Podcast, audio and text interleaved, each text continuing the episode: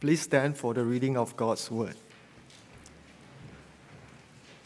Um, today's scripture reading is taken from Luke chapter 2, verses 1 to 7. Um, in those days, a decree went out from Caesar Augustus to all the world that all the world should be registered. This was the first registration when Quirinius was governor of Syria. And all went to be registered, each to his own town. And Joseph also went up from Galilee, from the town of Nazareth to Judea, to the city of David, which is called Bethlehem, because there was no house, because he was of the house and lineage of David, to be registered with Mary, his betrothed, who was with child. And while they were there, the time came for her to give birth, and she gave birth to her firstborn son, and wrapped him in swaddling clothes and laid him in a manger because there was no room for them in the inn. This is God's word. Amen.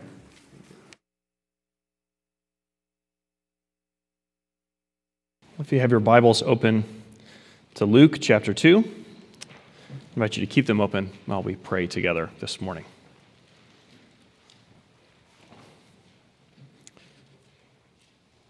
God, as we gather together this final Sunday morning of the Advent season, it is with great joy in our hearts to remember that on a quiet night in a small town in Judea 2,000 years ago, your Son came to dwell among his people.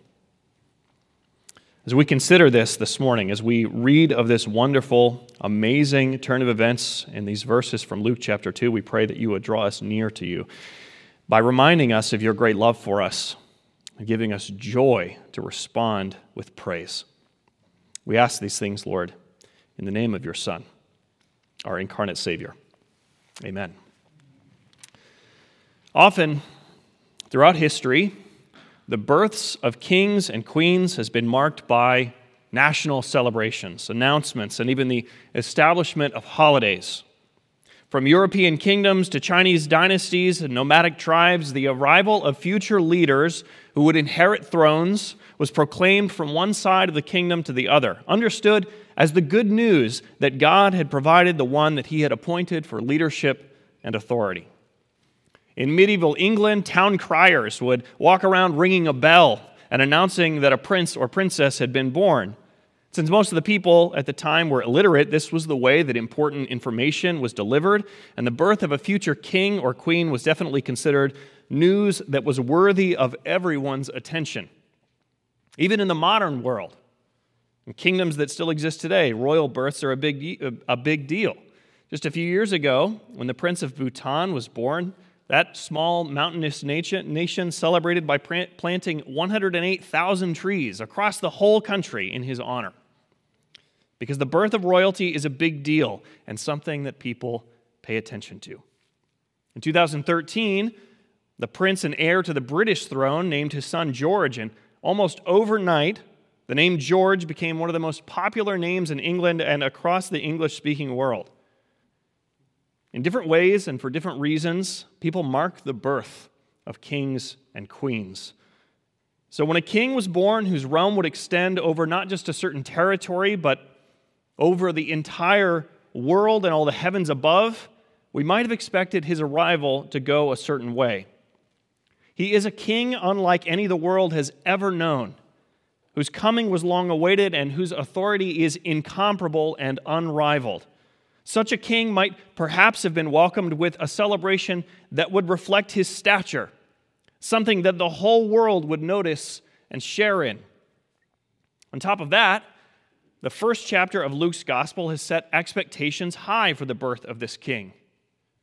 This child's birth was foretold by angelic messengers who tell his mother that God has blessed her and that her son will be the Son of God Himself, who will inherit an ancestral throne and rule forever.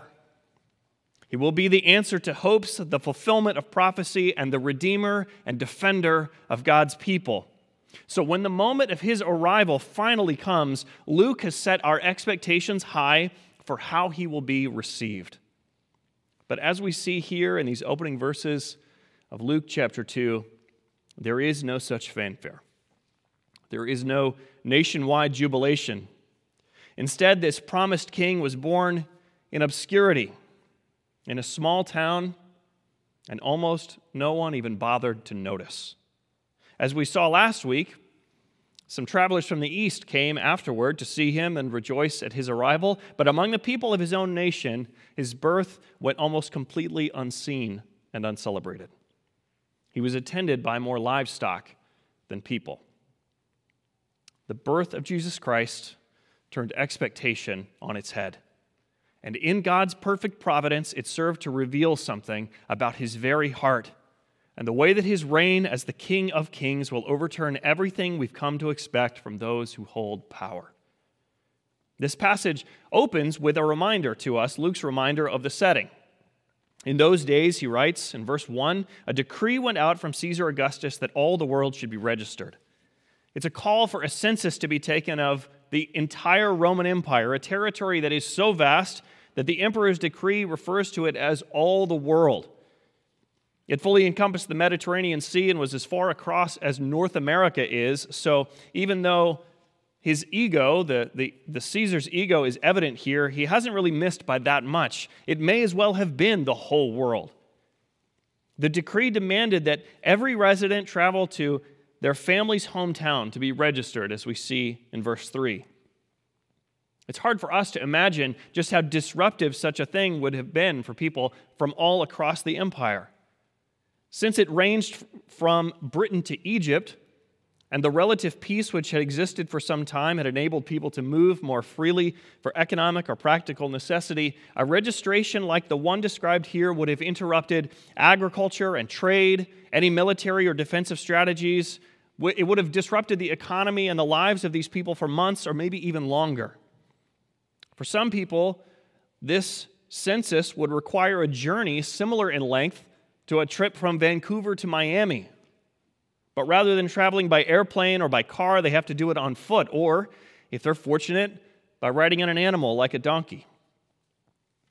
But Caesar Augustus had the sort of authority that could command such a disruption to people's lives. In the first century, it was hard to imagine anyone having greater power than he had. There had never been anyone in the history of humanity with more power over more people. And people, they couldn't imagine anyone having more power or control than he has at this moment. But it was his name, Augustus, which he received when he took command of the empire, that helps us to understand why this is the case. Originally, Augustus was an honorific title used in religious practice and ceremony. It was associated with gods and goddesses. So when the Roman Senate officially recognized this man as Augustus, it was with the implicit understanding that he was either endorsed by the gods or was one himself. When he took on the name Caesar Augustus, he took on the authorities of the gods of Rome, the most vast empire the world had ever seen. It was a political campaign, of course, that ensured that he would hold supreme control that could not be challenged. He had the power to command every aspect of people's lives, so much so that he even renamed a month on the calendar that we still use today after himself. So, in commanding a registration of the whole world, though it seems like a massive thing to do, it was a trivial thing for him. He could completely disrupt the lives of millions with the stroke of a pen. And that disruption extended to a province of Syria, which included the region named Judea and a town named Bethlehem, the hometown of a poor carpenter named Joseph. He and his young wife to be are required to make the 80 mile journey from Nazareth, where they live. It will mean lost wages, something that they don't have a lot of margin for. And on top of it all, they are expecting their son to be born at any moment. As I read this passage, I can't help but think about what it was like when my wife was eight and a half months pregnant. I cannot imagine what this journey to Bethlehem was like.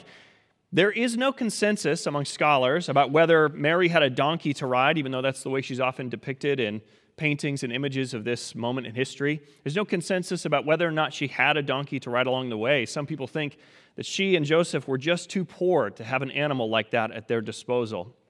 Others think that there's simply no way that she could have possibly physically made this journey if she was doing it on foot. What everyone agrees on is that it would have been incredibly difficult and stressful regardless of how she traveled. For most people, the journey would have taken four, five, or six days. For a very pregnant young woman, I think it's safe to assume it took longer. And when they finally do arrive in Bethlehem, they were surely sore and exhausted, looking for a place to stay and recover. Except, as Luke tells us, there was no place for them to stay. Every bed in town is full so many people were traveling as part of this census that's being carried out that it's no wonder that a small town like Bethlehem would have been at capacity. It was probably too small and out of the way to have had an actual inn, so the guest lodgings were probably sparse to begin with. So Mary and Joseph made their way to the only option that was left to them a stable, where at least they'll be able to keep warm. And of course, of course, it's while they're there, in such humble and humiliating circumstances that their baby is born. So, Mary and Joseph, with literally no other option, wrap their baby, baby in swaddling cloths and lay him down in a manger, an animal's feeding trough, because they have nothing else. It could not be more different from the arrival that Mary wanted for her child or that readers of this book expected for him. This is the one whom the angel Gabriel told Mary in chapter 1 would be great and would be called the Son of the Most High. And the Lord God will give to him the throne of his father David, and he will reign over the house of Jacob forever. And of his kingdom there will be no end. This is a child who deserves royal robes and a joyful welcome from affectionate subjects, a kingdom wide celebration and the praise of those whom he came to govern. Instead, as Luke reveals to us here in this paragraph, the night of his birth included none of those things. In their place were road weary parents, pushed around by an imperial decree, and a filthy feeding trough to sleep in. Later that night, of course, some, slow, some lowly shepherds will hear the news of this birth from a, a heavenly host, and they will come and marvel at this child, at the promise that his birth signals that good news of great joy for all the people has come into the world, and that the city of David has welcomed the Messiah who has been born. And though their joy is sincere and the praise that, that, that, they offer and glorify God with after seeing Jesus for themselves is sincere, it is hardly the welcoming committee that corresponds to the arrival of the one whose birth represents good news for all people. But there is something significant about the simplicity and the humility of Jesus' arrival. His birth the birth of Jesus Christ did not happen in this way as the result of unfortunate timing or bad luck. It didn't even happen because of Caesar Augustus' command for a registration. Every detail of this passage, every detail of the arrival of Jesus Christ happens according to the sovereign plans of God, worked out by his gracious and providential aim to reveal, first, the nature of the kings that we have known before. Second, that he has promised to send someone better. And third, the birth of a servant king who comes to rule in grace, to overturn the evils of this world and to give what other kings never could. In the opening verses of this passage, we get a sense, something of a sense of what life for poor residents of the Roman Empire was like. They lived at the discretion of those in charge. For Mary and Joseph, there was no appeals process, no chance for them to plead their case about how difficult a journey this would be for a woman who is as pregnant as Mary is. It didn't matter that Mary was pregnant or that the journey would be dangerous. From the seat of power in Rome, there was no concern for Mary or for Joseph or for their child, poor Jews from an irrelevant region on the edge of the empire. What did matter to Caesar Augustus was the registration of every single person in the empire for the sake of taxes. That's what this census is really all about tax revenue that would fund military campaigns and building projects and lavish palaces. Four times in five verses, we read the word register in this passage because Luke does not want us to miss what's going on here. This is about money.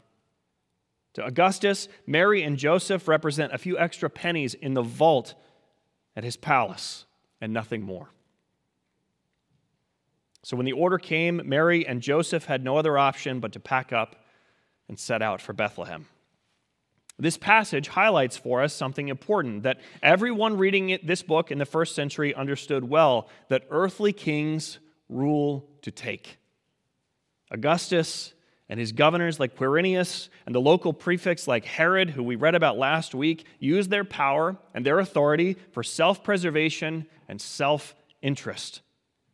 They do so with little concern, or none at all, for the well being of those they rule, especially those like Mary and Joseph. Which is why a young mother to be found herself marching across the desert to a, uh, to a town that she didn't know, where she had no shelter other than a barn, and where she would give birth far from home. It is something that the people of God had been warned about long before.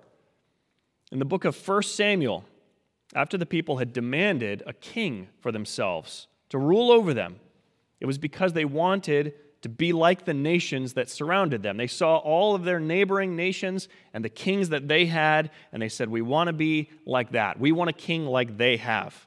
They wanted a king to defend them, to ride ahead of them into battle, and to be their champion. Samuel who was their religious leader and the last of the judges that God had appointed to administrate over the people, tried to talk them out of it, but they would not be turned away from their idea. They wanted a king. It was a very serious thing. As God explained to Samuel, saying, Obey the voice of the people in all that they say to you, for they have not rejected you, but they have rejected me from being king over them. The people will have the king that they long for but not before hearing a warning from God Himself, who told them, in a lengthy warning, These will be the ways of the king who will reign over you. He will take your sons and appoint them to his chariots, and he will appoint for himself commanders of thousands and commanders of fifties, and some to plow his ground and to reap his harvest, and to make his implements of war and the equipment of his chariots. He will take your daughters to be perfumers and cooks and bakers. He will take the best of your fields and vineyards and olive orchards. He will take the tenth of your grain and your vineyards. He will take your male servants and your female servants and the best of your young men and your donkeys and will put them to his work. He will take a tenth of your flocks, and you shall be his slaves. And on that day you will cry out because of your king. It is a comprehensive warning. But it boils down to this the king that you are asking for will take and take and take. He will use his power to serve himself, and he will do so at your expense. Now, 11 centuries later, the truth of those words remain, but now on an imperial scale.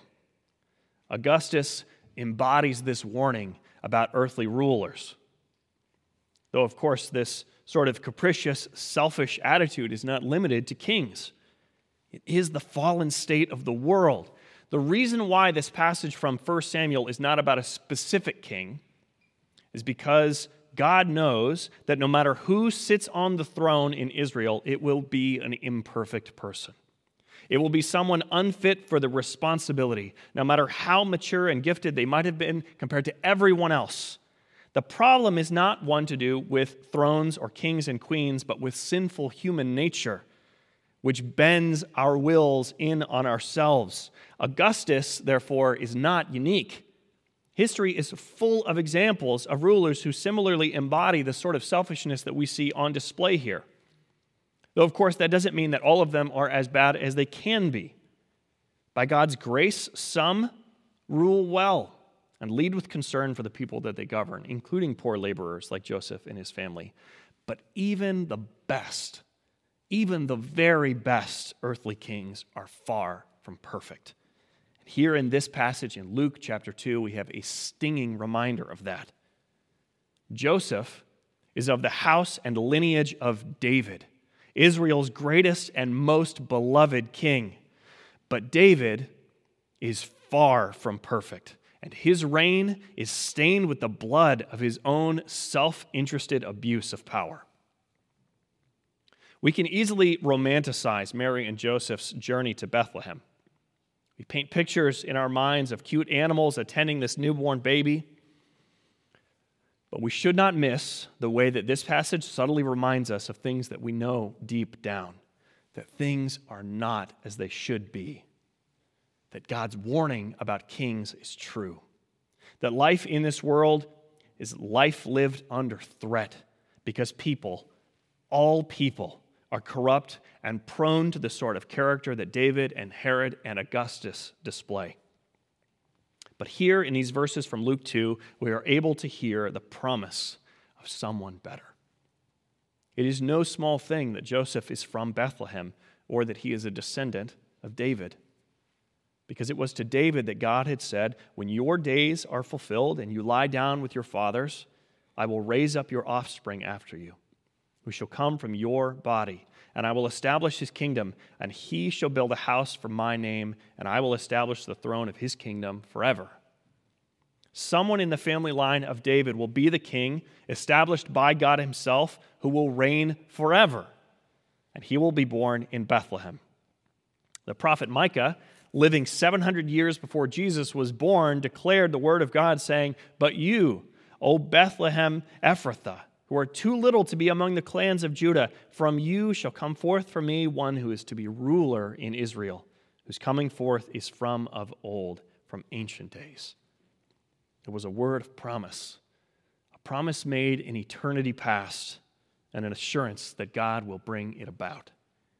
Earlier in the book of Micah, God had condemned those who abuse their power and authority for selfish gain. He promised judgment for those who work evil because of the power in their hand, who covet fields and seize them, and houses and take them away, who oppress a man and his household, a man and his inheritance. Because God is the defender of the oppressed and the outcast, He is the judge of the oppressor. The book of Micah is a book full of hope that God will answer the wickedness of this world with justice. And that hope rests on his promise to send a better king, a better ruler than the world has known before. One who will, according to Micah chapter 5, shepherd his flock and give them safety and security and peace, and whose reign will extend to the ends of the earth, whose kingdom will not just be assumed to be worldwide, but whose kingdom really will be. The promise of God is a person born according to the Word of God, to fulfill the plans of God for the glory of God and the peace of His people. In divine and loving providence, God is moving to bring about all that He has said that He will do, and He is doing it through a king. The thing is, the people's desire for a king back in 1 Samuel wasn't wrong. It wasn't a failure to long for the right things. It was a failure, instead, to look for them in the right places. The people wanted a warrior, someone who would fight for them. They wanted a defender, someone who would shield them from harm. They wanted a provider, someone who would know their needs and rise to meet them. And they wanted a savior who knew their peril and made it his own so that they would be safe. Their problem wasn't wanting the wrong things, it was assuming that anyone stained with sin could rise to meet their hope. But in grace, God has promised to send one who would. And in a way that upends expectations, that king was born in a barn, in an out of the way town, too small and too inconsequential to be counted among the clans of Judah, to a poor, unwed mother and, a, a, and an adoptive father without influence or status, because he has come in humility to give rather than to take.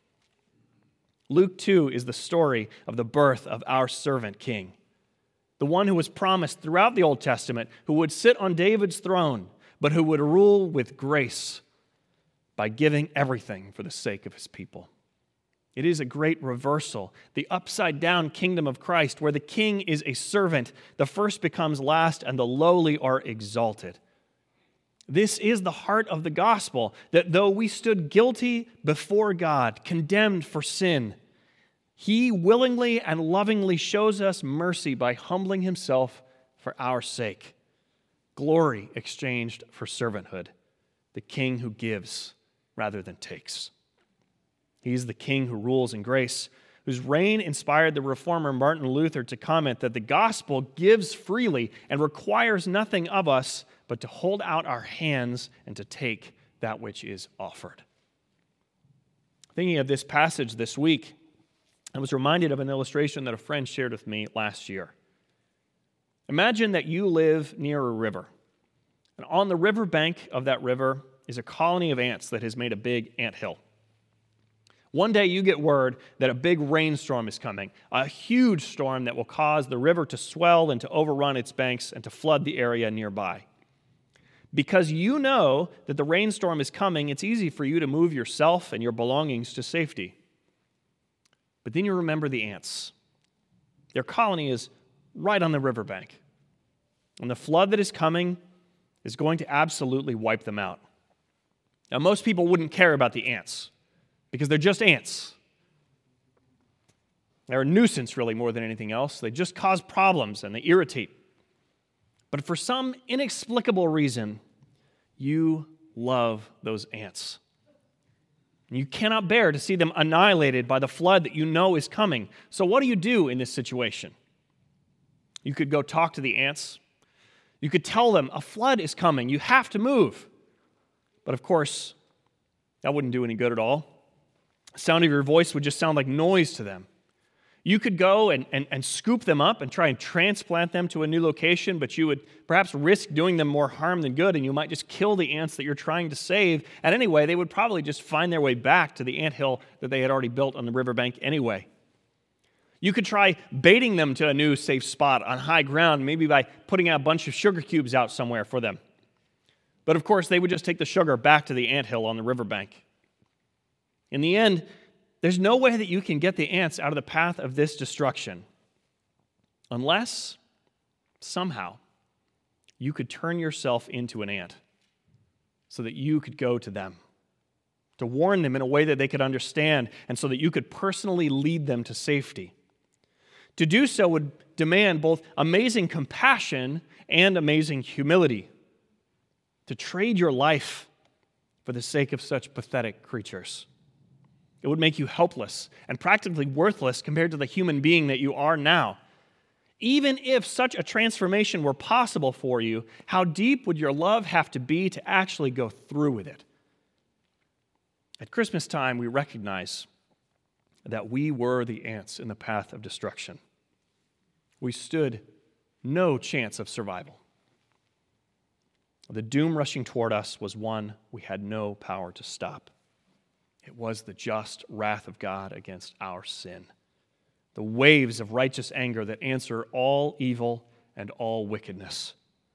But one with salvation in his hands, who knew what we didn't, who saw what we couldn't, loved us enough to come here, to take on our lowly flesh, to trade his glorious throne for a humble feeding trough so that we could live and he did so not merely by warning us of the danger or leading us to safety, but by shedding his own blood so that we could live free of danger forever. By standing in the path of the destruction that was bound for us so that it hit him instead of us. It is an amazing, humbling, life giving message of hope that the King of Heaven would do such a thing for us. And it began that first Christmas when he made himself low, an ant like you and me. Paul wrote about this in his letter to the Philippian church, telling them that Jesus, who though he was in the form of God, did not count equality with God a thing to be clung to, but emptied himself by taking the form of a servant and being born in the likeness of men. And being found in human form, he humbled himself by becoming obedient to the point of death, even death on a cross. The long awaited King of Kings, born in poverty, to oppressed parents and in obscurity, was not celebrated by the world when he made his entrance, because it was his will to come humbly, to live humbly, and to die humbly.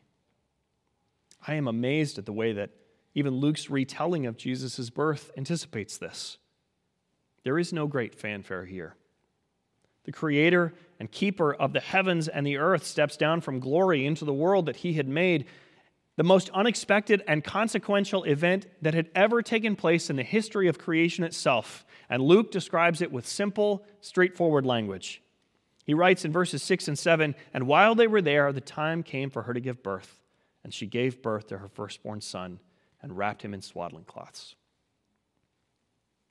I remember what it was like when my son James was born. If you asked me about it today, I would go into great detail. I would tell you a whole story about what the whole day was like and all the emotions that were involved. I wonder what my wife Jessica would think if I described it the way Luke describes Jesus' birth here. If, if you asked me what it was like and I said, well, the time came for him to be born, and then he was born, and that's the whole story. The amazing thing about this passage is that Luke, who spends more time and gives more space in his gospel and account of Jesus' life to Jesus' origin than any other gospel writer, describes the arrival of the Son of God into the world using a single word in Greek. She gave birth, one word. Because even in the account of his arrival, there are signs of his humility. He did not come to be applauded here on earth, he was born that he might die for the people of his kingdom. He is not a king who takes and takes and takes. He is a king who gives and gives abundantly. So Jesus explained in Mark 10:45 that the Son of Man came not to be served, but to serve and to give his life as a ransom for many.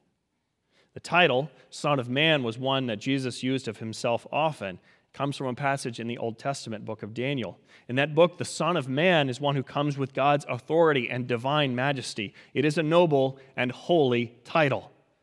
But Jesus, the Son of Man himself, will not be served. Instead, he serves.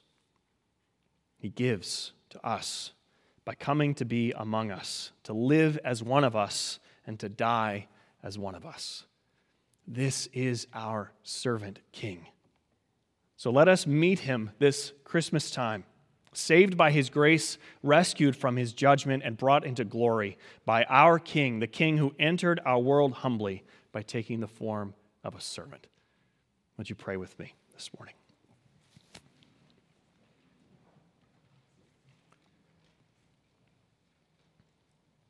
Lord, as we celebrate this Christmas this year, we know it is so easy to be distracted to lose sight of what matters the most. Help us, Lord, to see you, to know your heart and the humility of your Son, born in Bethlehem, that we might have life. What joy it is to remember this good news. In the word of his birth recorded for us in Luke's gospel, we ask that you would do your work in us, to draw us close, to give us joy, and to lead us in exalting the Son, born that he might die for our salvation. It is in his name that we pray with hopeful expectation in our hearts and rejoicing on our lips. Amen.